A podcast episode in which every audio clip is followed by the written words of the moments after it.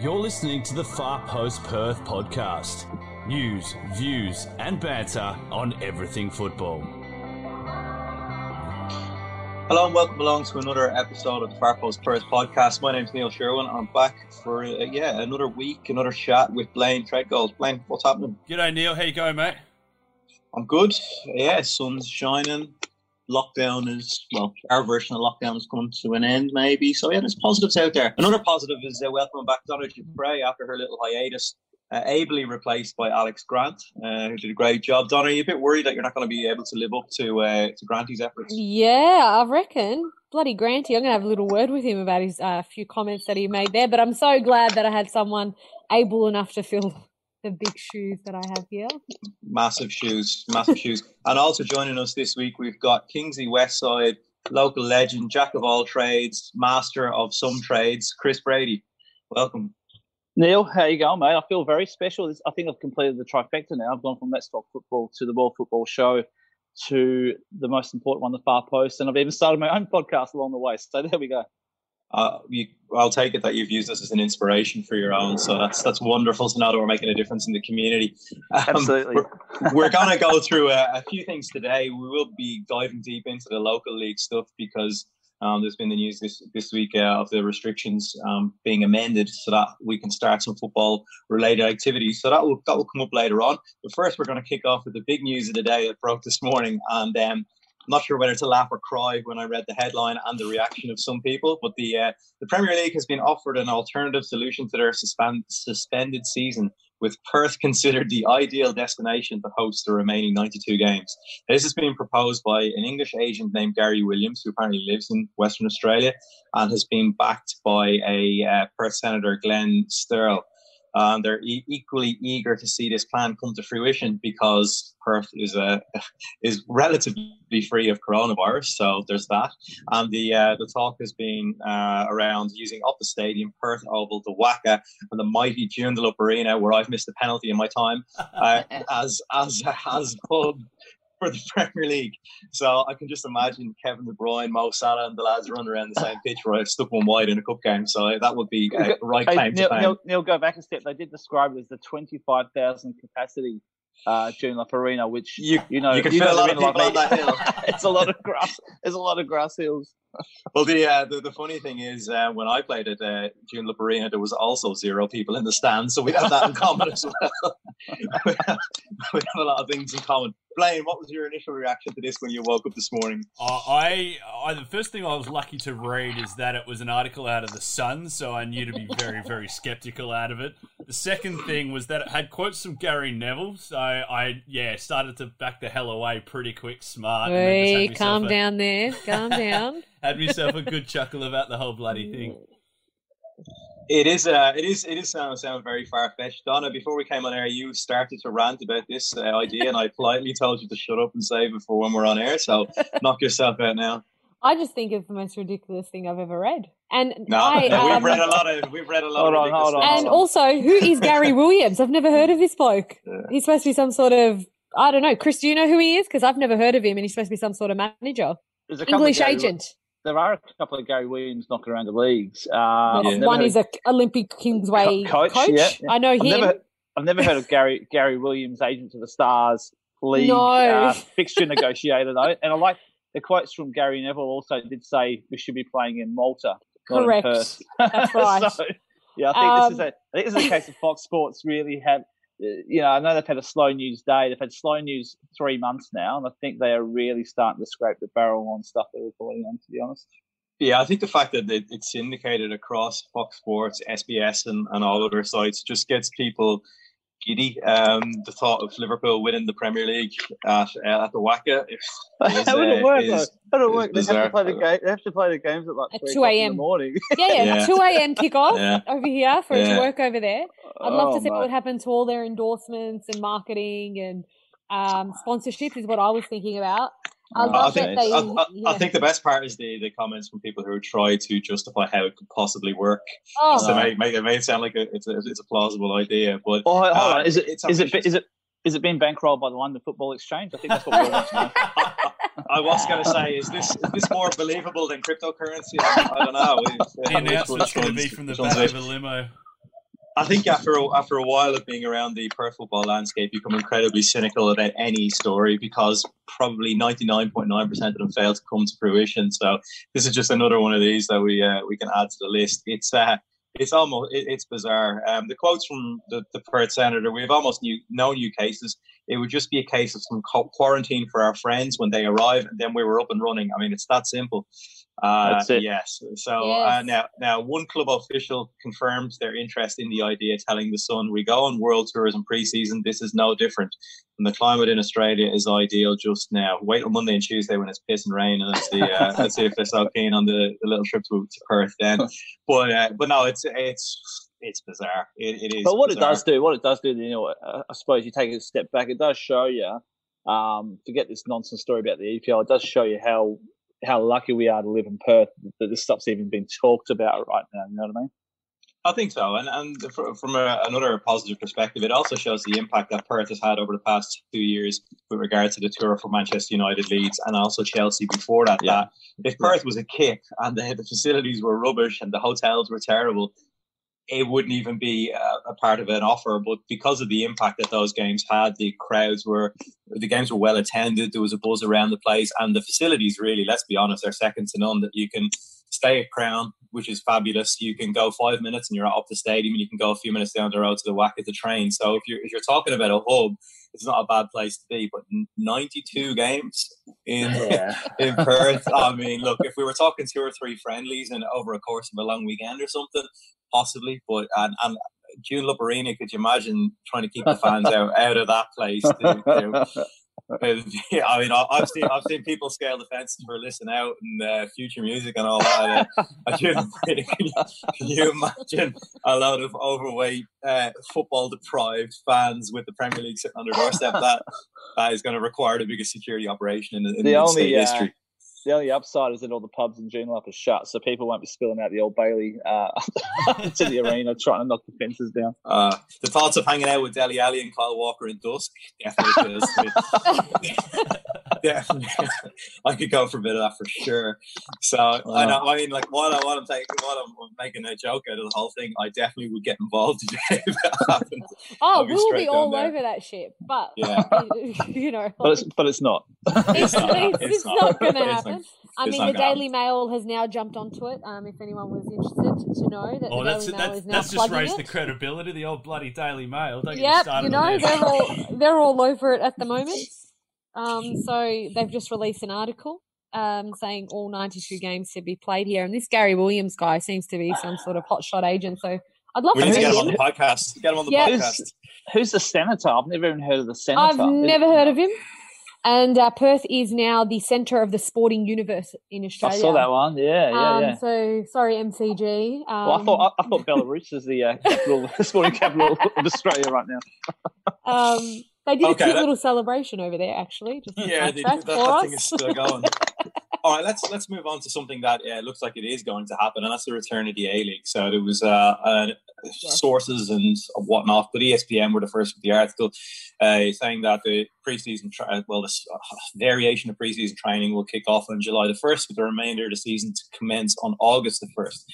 Now that would lead probably a lot of games being crammed into the space of four to six weeks, so that the, the season could start proper again in October. Um, Blayne, what are your thoughts on this and how the games could possibly uh, eventuate, where they could be played, um, and are, is this the right move? Um, yeah, I mean, I guess it's it's going to have to um, come up with some kind of a plan for a return for the league. Obviously, all the other codes are kind of jumping in um, on board with it as well. Um, the one thing that does concern me, um, even when we talked to Granty uh, two weeks ago, I think it was now, um, and it's also, um, I think there's been a couple of other players come out and they've said uh, the lack of communication hasn't been the greatest uh, from the FFA, which seems to be a bit of a theme over the years. But you think in times like this, they could uh, be making a little bit more of an effort.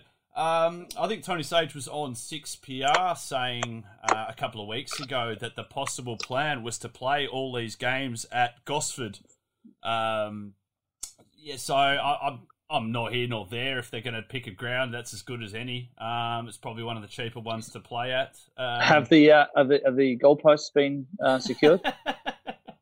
oh, Yeah, I don't, don't know. Don't know. There's Are probably there sauce bottles ready to go? Yeah. Like, do we do we get our own purple sauce bottle if Perth Glory sort of gets based there? Does every team have its own sort of bottle that's a mascot? we get A HP mascot. sauce. Because you know the Glory Gorilla, he'll be quarantined when he gets over there, so we've got to have a sauce bottle ready to go. Surely. He's probably ready to punch on with Marvin. Why? Yes. Um, can I just ask? Um, why August? Why are we waiting uh, three months to restart a league that was suspended about six weeks ago? AFL and NRL seem to be starting a lot sooner than that. Um, why August? But, I mean, we're we're going to be, you know, we're going to be going sort of head to head with the, you know, NRL and, and the AFL are going to be getting right into the finals at that stage. So public exposure is going to be minimal, um, and it seems an awfully long time to to wait. Any any insights as to why we're waiting so long?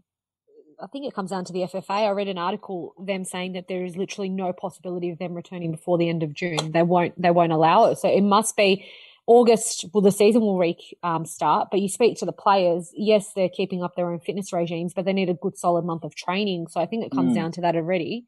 We're already in May. They kickstart training end of May. Train from June, July. Let's hope.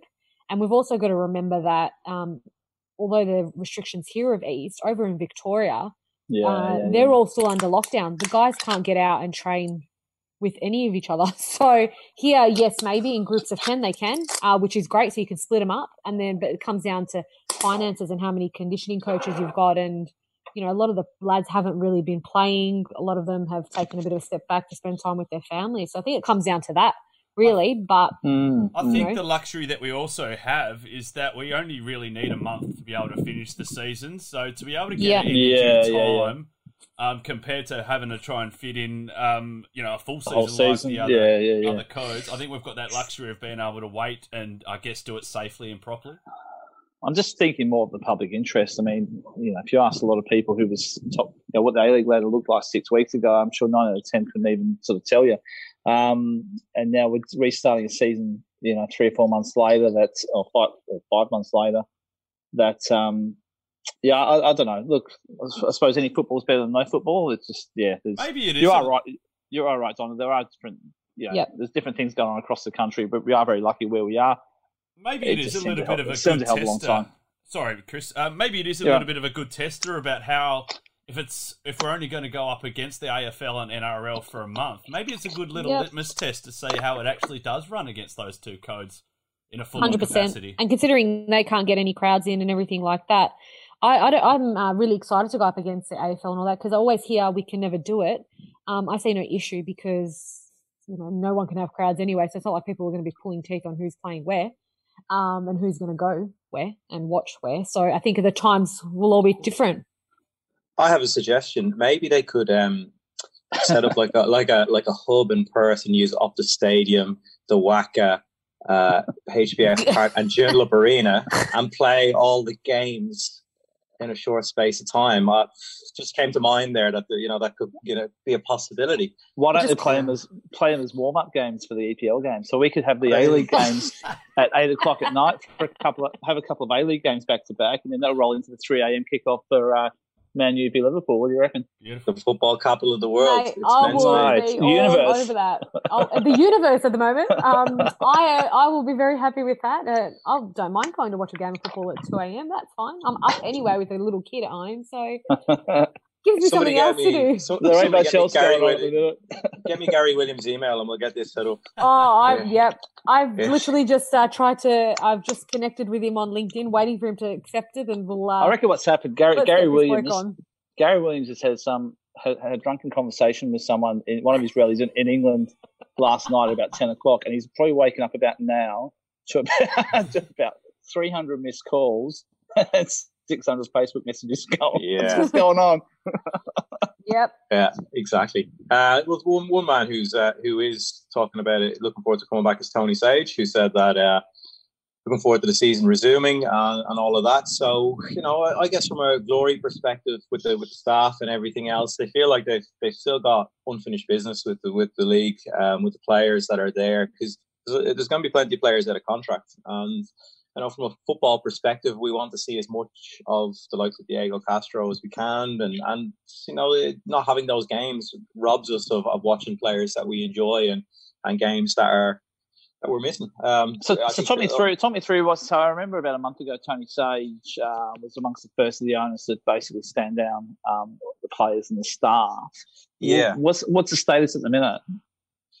Donna, you know, you're a you're a, a, a lady of the people. What's oh. happening? Um, yes. I mean, I mean that. In a, in a yeah, well, you know, thanks. Now, from what I hear, obviously we know that they're not the only club to do that, and I mm. think um, you know the clubs that are more in a financial position, um, e.g., like you know Melbourne Victory and Melbourne City, who have other people bankrolling them and whatnot, um, are not you know they're not taking that step. But from what I hear, their contracts also, if um, they choose to want to leave while being stood down, they can with no repercussions. Mm. So if I don't know whoever says, "Hey, you know what, I, I want out now. I'm not happy," they've got the option to do that, and they can't they can't stop them. And I think that's the the scariest part for a lot of clubs, um, losing some of their players, and especially when you look at Perth Glory's um, status of players.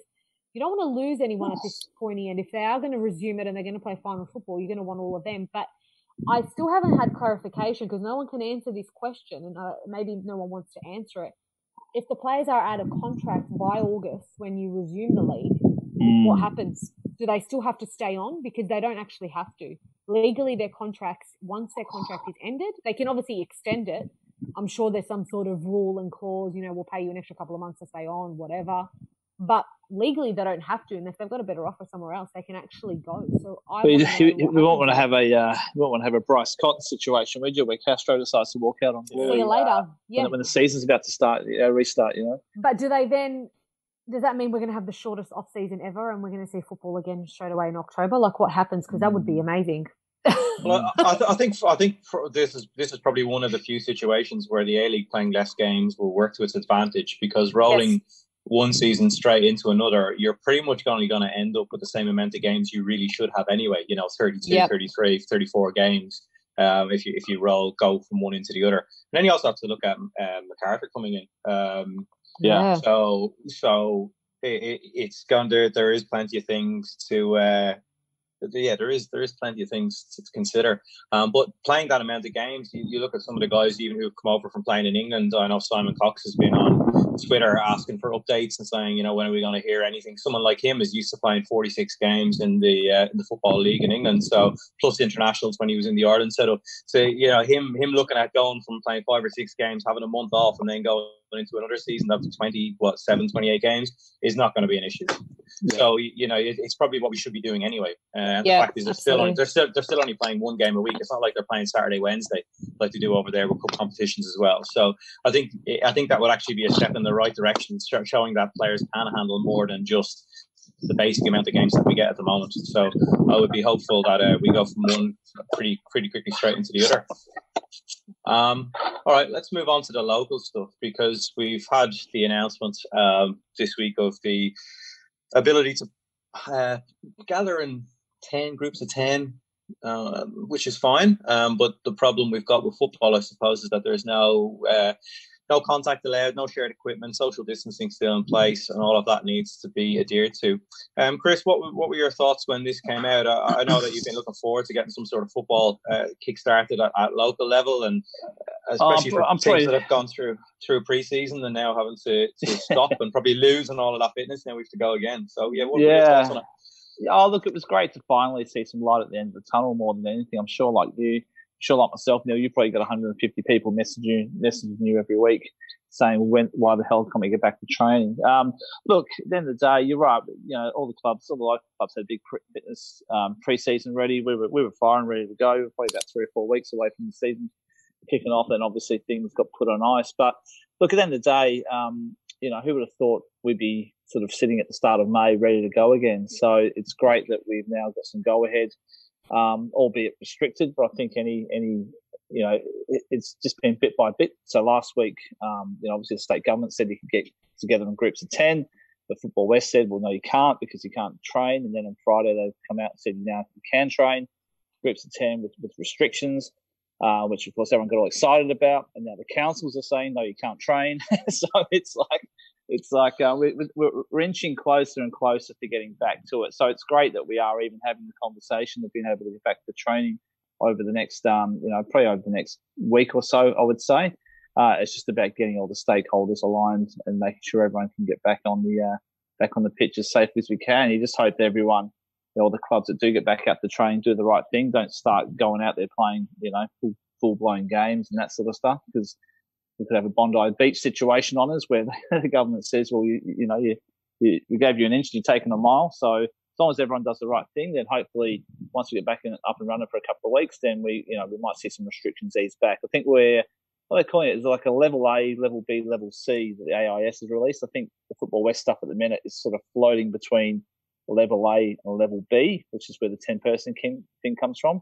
And what we want to get to is level C, which would be a full blown resumption of training and games. But look, it's great that we're even having this conversation that, you know, that there, there is an opportunity for people to get out and start training because I think um, you know, most people in the local league spoke to probably three or four weeks ago, they, they, they've probably given up on the, um, the idea of playing any football this year, to be quite honest. I think it's a credit to all the people of WA and the, the, WA government that we've managed to get on top of this thing quite quickly and um, get back out on the pitch.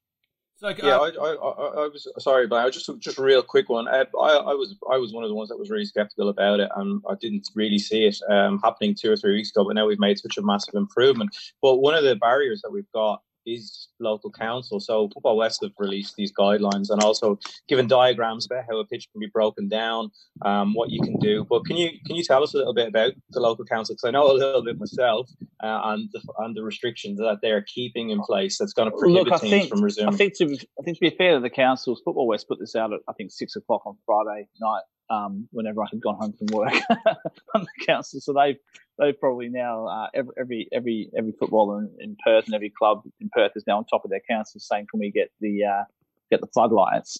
Um, because it's access to the ground and floodlights and that sort of stuff that we really need. So the councils, I think, have just said, "Well, well, just well," and we deal with the Joondalup Council. They're quite right. They said, "Look, look just hold up." Um, you know, at this stage, it's still the 31st of May. We need to speak to Football West and other stakeholders and if it's going to be eased back, we'll, we'll allow it. Just don't expect it to happen straight away, which I, th- which I think is fair enough. So I think the risk people take is if they decide to go in groups of 10 and do training on the park, uh, you know, they might get pulled up by the Rangers or they might, you know, they might get in trouble from the council. Um, it is public open space, but at the end of the day, if you're, if you are running organised training, you are meant to have licenses and all that sort of stuff. So, uh, permits, sorry. So it's a bit of risk management for everyone, I suppose. Um, you don't want to piss off your, you know, your, your stakeholders who, who, who, are the councils. I spoke to Football West uh, rep last night, and they are onto the councils tomorrow to um to try and get them try and get everyone aligned. I, I think, like we're saying, this is this this this thing in Perth, this recovery that we've gone through over the last three or four weeks. I think it's just got everyone on the hop, and the fact that you know, like you're saying, you know, a couple of weeks ago, even you as a footballer were, were cynical about getting out there. I think the whole thing's just caught everyone by surprise. You know, the speed that we've been able to even be having this conversation. So I think my message to everyone would just be just be patient. We don't even have a start date yet for when the season's going to kick off. So you know, a few day, a few days here and there of getting things aligned with the council. Hopefully, uh, we'll be good to go sooner rather than later. So, uh, Chris, there's been no um, word over the weekend besides you reaching out to Football West in their latest kind of release, which was dated the May the first. Um, uh, they said that there's going to be some possible announcements over this weekend. You haven't heard anything? Uh, yeah, so they, they sent some guidelines out of uh, yesterday in the form of a memo. I've stuck that up on the WA Sunday League page, and what that is is a guide for, I suppose, coaches to understand um, how the spacing arrangements can work. So what they're saying is, because uh, people were asking, you know, groups of ten was that is that ten people per half? What they said is you can divide a football pitch up into four areas, four quadrants, uh, and you can have ten people per quadrant doing sure. their own training session. Um, you can. There's a bit of uh, a bit of confusion about whether or not you can use um, share balls, you know, footballs. Um, one page says you can, and one page says you can't. Um, but word from Football West is uh, you can. You can share. You can share balls, uh, but no other equipment can be shared. So so bibs and water bottles, obviously things like that can't be shared. Um, they want people rocking up, ready to go. So no congregating around the change rooms, no sticking around for a beer um, after the game or anything like that. So it is very basic. Get out there, have it, do a bit of work, do a bit of fitness, some non-contact drills, uh, and go home. Um, which you know, I think the fact that everyone's been cooped up for the last seven weeks, wondering when football's coming back, I think most people would be taken happy to take that. Um, and hopefully, you know, if, if WA keeps going the way it's going, then we might see that relaxed even more uh, later in May. So the um, sharing of equipment, you can share balls, so you can do passing drills and that sort of thing. Yeah, so I think there's a bit of a, I think that the advice conflicts itself from, from page Yeah. to page, but but the advice from Football West is balls are okay to share. That's interesting because if you're doing a, a heading drill where you, you throw the ball up for people to head and they're sweating and they head it back to you and you catch the ball, I mean that's Yeah. not one of the at the, at the best of times. Um, no, no. So that to me would be a complete sharing of equipment and bodily fluids. So no, that, that that to me is uh, is quite surprising. Neil, but, Neil, uh, don't, yes. Neil, don't give them any ideas. Just balls are okay, and we'll, stick, and we'll, and we'll Sure. to. I know, shush. Sure. What are you doing? Well, you know, if you're gonna do it, do it right. Like that, that just strikes me as being um, a bit of a, a bit of a step too far forward. But hey, sure, I'm not gonna argue. Um, no, it's it is it is positive overall that we're actually, as you say, Chris, back at this stage. Um, you may have my thoughts a few weeks ago. Yeah, it was just there's no point. I mean, because we have to we have to get into the stage now, and and it's already happening with people overthinking things around what a season is going to look like. Yeah. Uh, whether there's going to be a proper home and away season, promotion, relegation, can we play 15 games a week? All this sort of stuff. It's like it, I just was I, I was of the opinion that if we do come back, it, it might be more hassle than it's worth.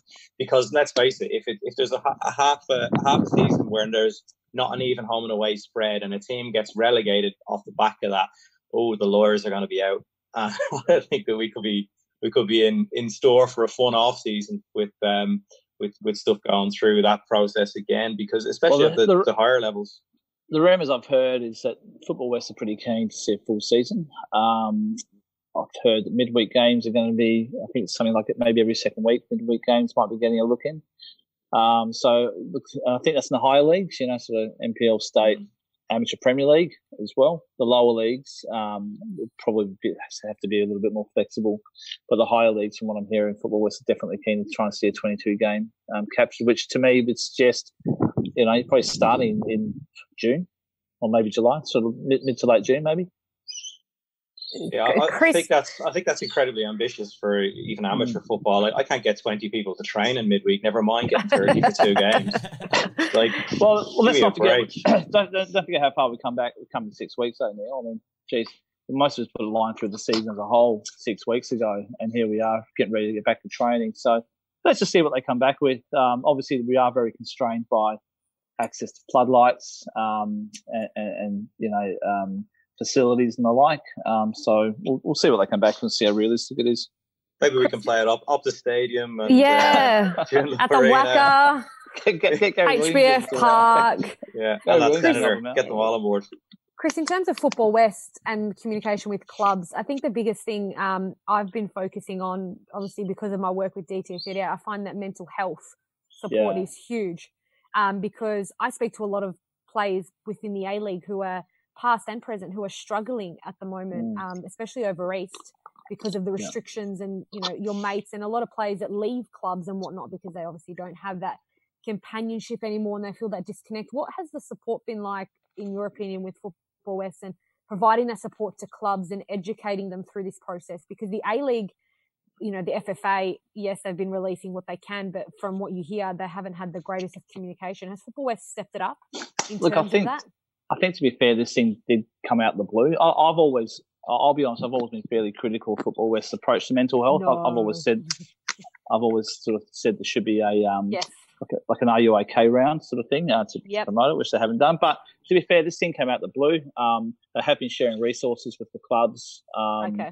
to you know for, for mental health um for, for access to mental health um uh, you know um websites and, and guidelines and, and, and the like they have been setting up the um you know the, the FIFA competitions for people to sort of um, get get get involved yes, with but yep. yeah, the E League and that. So I think to be fair, they've done they've done what they can. Um, the clubs, from what I'm aware, most clubs have been in a similar boat where they've been organising, you know, Zoom check-ins, um, their own sort of FIFA comps and all that sort of stuff. Because Okay. I'll be honest, the, the, you're exactly right. As soon as this all this kicked off, um, sort of five or six weeks ago, the thing that scared me the hell the most uh, out of everything was just the mental health impacts. Correct, Because mental health is already a huge issue in not just you know society, but in our football community. We've had a number of yeah. we've had a, yeah we've had a number of suicides over the last few years, so it's been a real focus uh, for us. And then taking away people's you know, their outlet. Their uh, yep. Yeah, yep, that's absolutely. right. The, the outlet Yep. of people able to go and kick the ball, it- it's just been huge. And you, know, you can't even replace that with going for a beer with your mates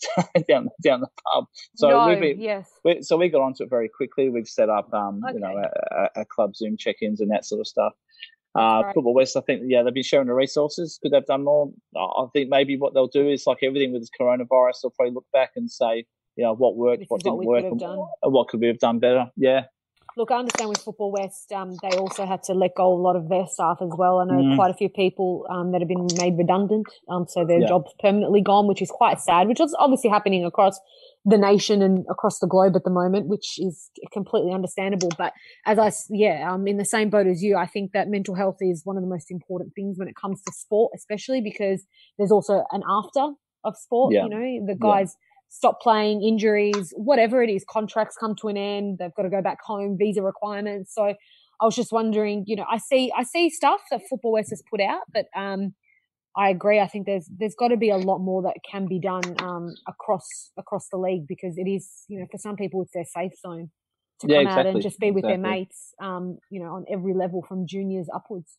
Yeah. So we've got a at, at my club, we we we actually have a um, club welfare officer that we brought in um, Okay. la- last year. So she's a she's a registered sort of um, she's a, a mental me- mental health nurse. So she's the first point of contact for anyone who's in Wow. the club to go to with issues, and she'll send them the right way. She is swamped at the minute with work, her own work, um, but of course, yeah. uh, but but we um we, we brought her in because we recognised that um you know and she and she works closely with Headspace uh, just that you know Yep. we've got a responsibility as a club to to look after our guys you know and um you know, I, I think it'd be good to see. I don't know if they do if Football West have any partnerships with with bodies like Headspace and Are You OK and that sort of stuff. But maybe one of the takeouts that once once things get back to normal, is you know they might they might um, put a few measures in place to partner up with some of those agencies and have a bit more dedication to that. Um, Yep. you know, going forward with the season.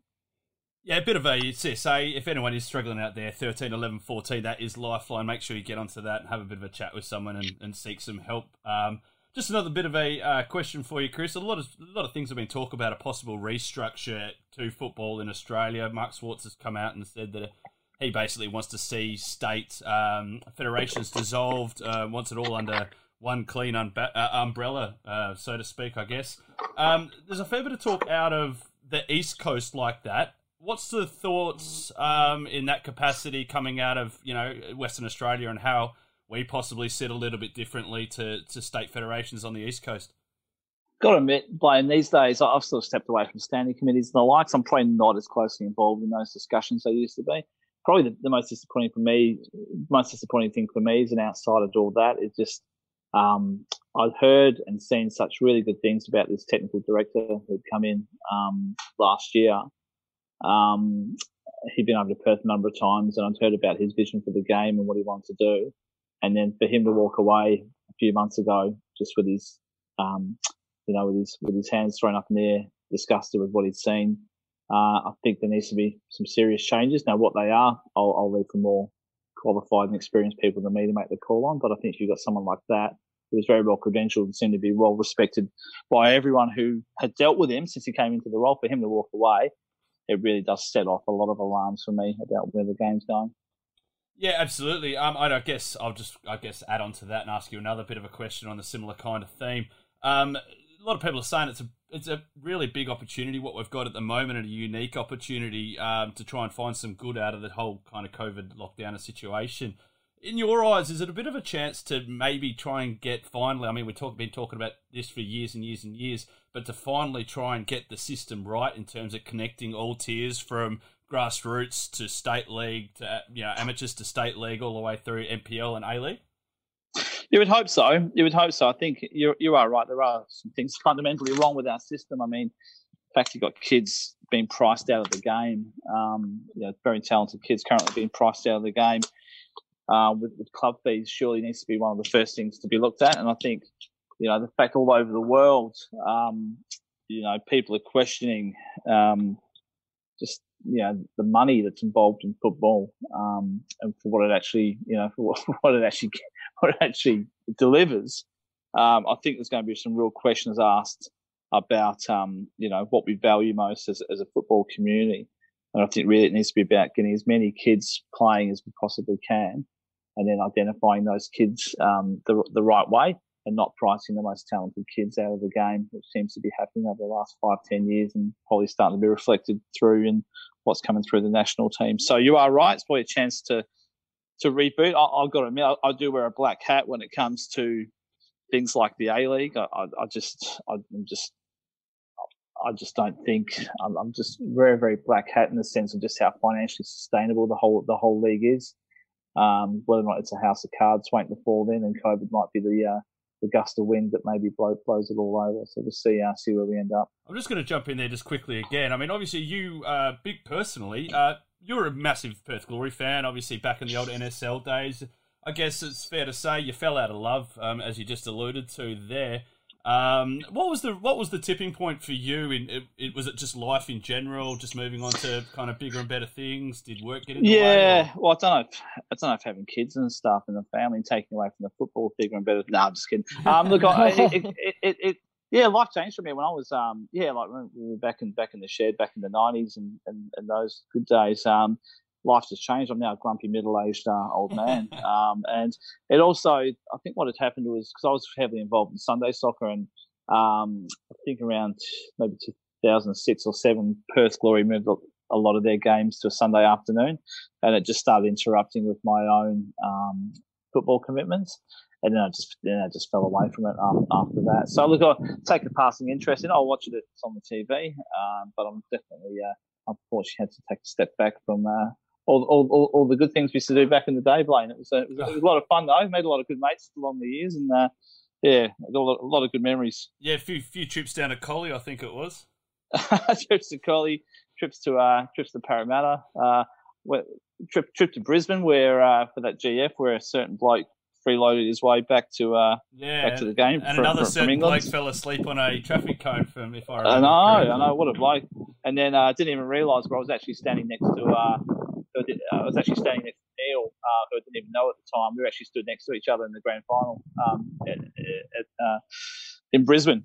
And we just so a few years later, when photos started emerging of the crowd that day, I sort of said to Sherwin, oh, "Mate, was I standing next to you at that game?" And then it, so it's funny how it's funny how funny how it all works out. And that photo uh, reappeared again this week. I think it must have been the uh, or eight year anniversary of uh, of grand final weekend. A truly iconic photo in WA football history, without a doubt. It's one for the, one for the one for the pool room. Need to get a high res copy. One of the one of the greats. It is definitely, you know, it brings up uh, good and bad memories every time I see it, which is pretty much on a yearly basis at this stage. So uh, it's uh, that was that was uh, the trip of all trips for me. Anyway, that was that was a sensational weekend despite the result. so it was a cracking weekend. You uh, you definitely miss that that sort of stuff, um, and that, that's part, whether it's at local level or whether it's at A League level. They're they're just, they're they're the reasons we're in football, you know, and, and, get around it. It's the it's the it's the camaraderie, it's the making of the friends, it's the sharing those experiences and all of that. And I guess that's probably tying into what has been missed over the past couple of months since since football was, was stood down. You know, you you go through a preseason with the same group of lads, you start playing night series, you get into that team spirit again, and you share those those wins, those losses, and you're yeah. gearing yourself up for a season. And I, I think it was it was the big the beginning of April. It was the first due to be the first day of the season that weekend, and I was just thinking, shit, like this is this is so weird. Normally, I'm out from you know ten, half ten in the morning till about six o'clock in the evening. If I don't go for a beer or two afterwards, and that's your that and that's your Sunday. You know, that's that's well, just the, what you've gotten used to. The kicker, the kicker for us was that weekend was our club, Kingsley, now Kingsley Westside, worked so hard over the last three years to um, to push on, win the amateur Premier League, and then um, get ourselves into the state league. And um, we had a great year last year. We won the Premier League and won the cup, and then we sort of moved out of the amateur league, and that weekend was to be our first weekend in um, in, in the state league, round one of the state league. Uh, we were due to play Kelmscott on the Saturday evening, and we were planning, you know, big family gala day with bouncy castles and face painters and you know all that sort of stuff. And uh, yeah, it all it all got the rug got pulled away from us quite quite quickly. So frustrating after such a you know, after building that momentum over the last few years, but um, hopefully just temporary, and we are and we are um, sort of getting back. To the other thing there was like you're talking about the guys who, you know, have a have a kick together and have a beer together. It's also the guys who don't do that. The guys who are part of the club but they're in the background. You know, the guys who, you know, work behind the bar or they, you know, do the team management side of things. Um, because um, you know that be a lot of times those guys the football's re- a really big part of their life as well. So it's it's hard for everyone, but I think you know hopefully over the next couple of weeks we get start to get some start to get back to some sort of normality with things. Um, it's certainly heading in the right direction. I think everyone's just got to be patient. We'll be back there. We'll be back there soon enough. Just a quick look to the future, then. Uh, Kingsley have worked their way up through the leagues. It, it's such a similar path that was taken by my own club, Joondalup United, a few years ago, yeah. and went all the way to the NPL. Um, obviously, there was there was uh, barriers along the way, for mm, want of a mm. better better term, um, and I guess is, is Kingsley have have a few cases they can look around to, maybe learn from some mistakes, do things their own way a bit differently. You're getting the upgrades at Chichester, which is fantastic. Uh, what what is the the roadmap and what is the future looking like for Kingsley? You've got the merger with, with Westside now, which brings the juniors yeah. into the club, and that and that is such an important part of any club's development these days is having that generation. Because what I'm finding and seeing around the leagues is that maybe five, ten years ago, there was a massive hub of amateur players to draw from. We had five or six leagues. The teams were, you know, everybody was flowing. But now you're seeing teams drop out. We had Warnbro dropping out of the amateurs, which is a, a big thing. They've been so strong for years. Uh, yeah. And it, it, looks to me like there's a there's a, a drop off in the, the, pool of amateur players as people have gotten older. Kingsley obviously have an amateur setup as well and are keeping that in conjunction with the state team. It's what we did at Joondalup United as well because it's, it is a very important important part of the club from a social perspective. But yeah. uh, do you see do you see having that that uh, that pathway? I guess from juniors into seniors, you also you have an amateur option and you have a, a state league option. Will that stand you in good stead with the plans for the club as as a whole? Yeah, I, I, think so. I think having that senior option. So we, you know, like like you said, we were a club that hadn't had juniors for probably ten or fifteen years since um, there was a bit of a split and Wood, Woodvale got formed, and Westside had a gap where they didn't have top level seniors. Um, so look, the two the two came together, and over the course of probably eighteen months, um, some negotiations, um, that that that all came, you know, that all came to fruition, which is great, and it meant that we, you know, we we got a talent base of juniors that can come into our senior setup, and they've got a uh, you know, both an amateur and a, and a state league um, organisation for their, you know, for their players to uh, progress to, which is great.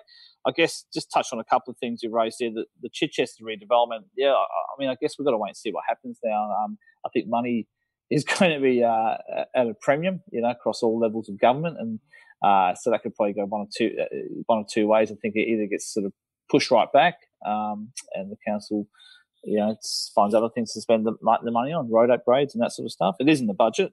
Or they might say, you know, we need to do some stimulus projects, um, do some construction, and, and, they might bring it forward. So we'll wait and see, um, you know, what, what, the council come back to us. It, it, would be great to see the ground redeveloped because it is, you know, it was built in, I think, 1980 and it is well past its use by date, particularly if we are going to be using it for state league football this year. With regards to lessons learned from Joondalup, yeah, look, I, I agree. I, you know, I'll be honest, it, it scares me a little bit, um, seeing you know, how quickly you guys had the success, and there are parallels between the two clubs. Um, so I went and spoke to um, Rudy Proctor and Nick Jennings from from June Joondalup United last year, and just got some honest feedback on you know what you know what, what they could have done better or differently as a club to try and um, you know to try and make sure that you know the benefits of going up are, are sustainable. I think uh, you know we're not we're in a position to you guys where our ground isn't NPL compliant, um, you know, and I, don't think it ever will be um, with you know fencing and seating and all that sort of stuff. So the question becomes, you know, do we ever become an NPL club if you know if we're, if we're fortunate enough to progress? Um, I don't think we'd be progressing as quickly as Joondalup United did, um, but if we ever got ourselves into that position, so got some good feedback about those guys. I think, like you said, Neil, the the, keeping that link between the amateurs and the state league is really important. Um, you got, you know, you, can't be, you can't be clubs within within the club. You know what I mean? You've got to, you've got to have that strong connection. Um, um, so hopefully, you know, ho- hopefully, I think the fact we're going up with a fair bit of momentum is is probably a double edged sword in the sense that, um, you know, we, we're going up with a bit of bit of, bit of success behind us, and you know, the chances are we'll hopefully be able to compete pretty well in the league this year in state league too. Um, but you know, if you look at the June Joondalup United and and the Gwelups and other teams that have gone up from amateurs, that those teams that are successful in amateur league tend to uh, also be quite successful in uh, in state league. So uh, does does scare me a little bit, but you know the boys want to play at the highest level they possibly can. So we'll just uh, try and facilitate that.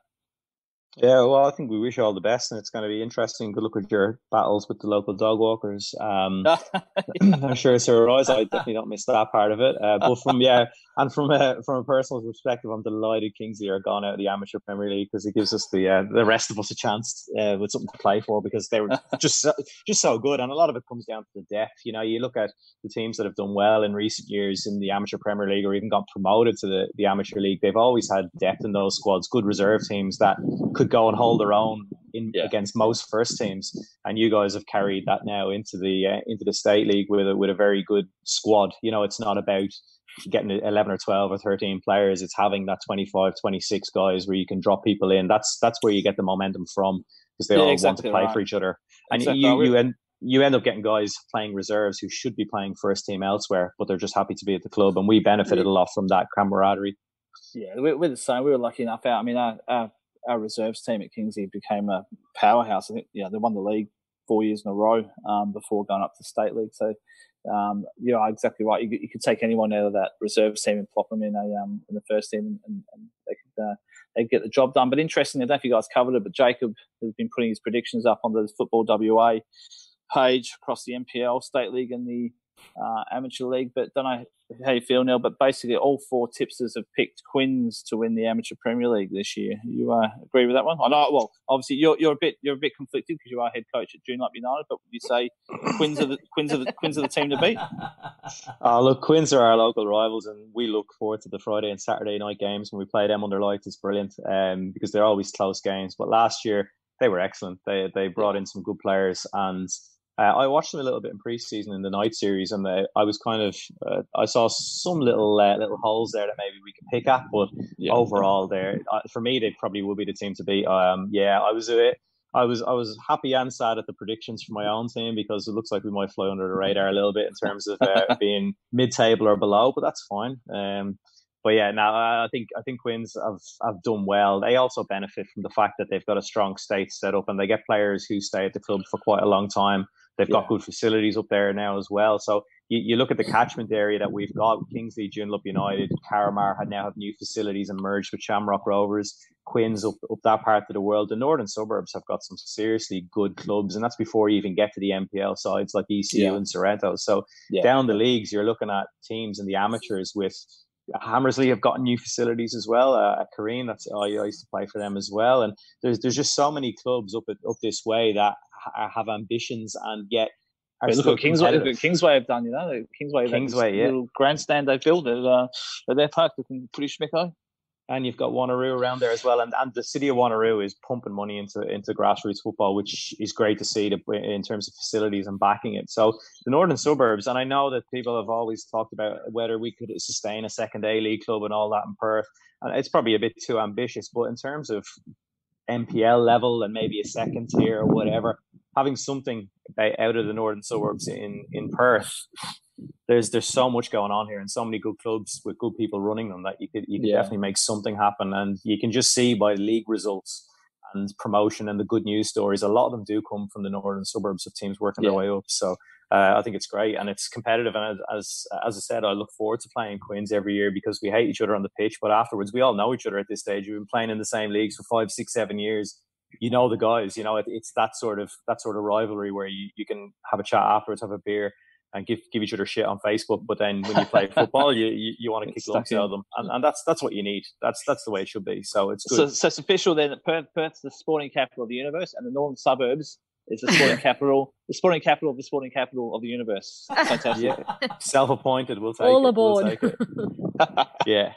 All right. Well, I look, we'll wrap it up there for today. Um, Chris, thanks a million for your contributions and giving no us a bit of insight into the local leagues and Kingsley and everything else. And best of luck with all of that. Donna Blayne, cheers, cheers as yeah, always. Thanks, guys. We'll, thanks uh, for joining us, Chris. No Thanks, worries, Pleasure as always. We'll catch up in the next couple of weeks. And um, yeah, in terms of us, you can follow us on Facebook, Twitter, Instagram, all at Farpost Perth. So thanks a million for listening, and we'll be back soon with another podcast. Thanks for listening to the Far Post Perth podcast. You can keep up to date with everything football by following us on Facebook, Twitter, and Instagram at the Far Post Perth.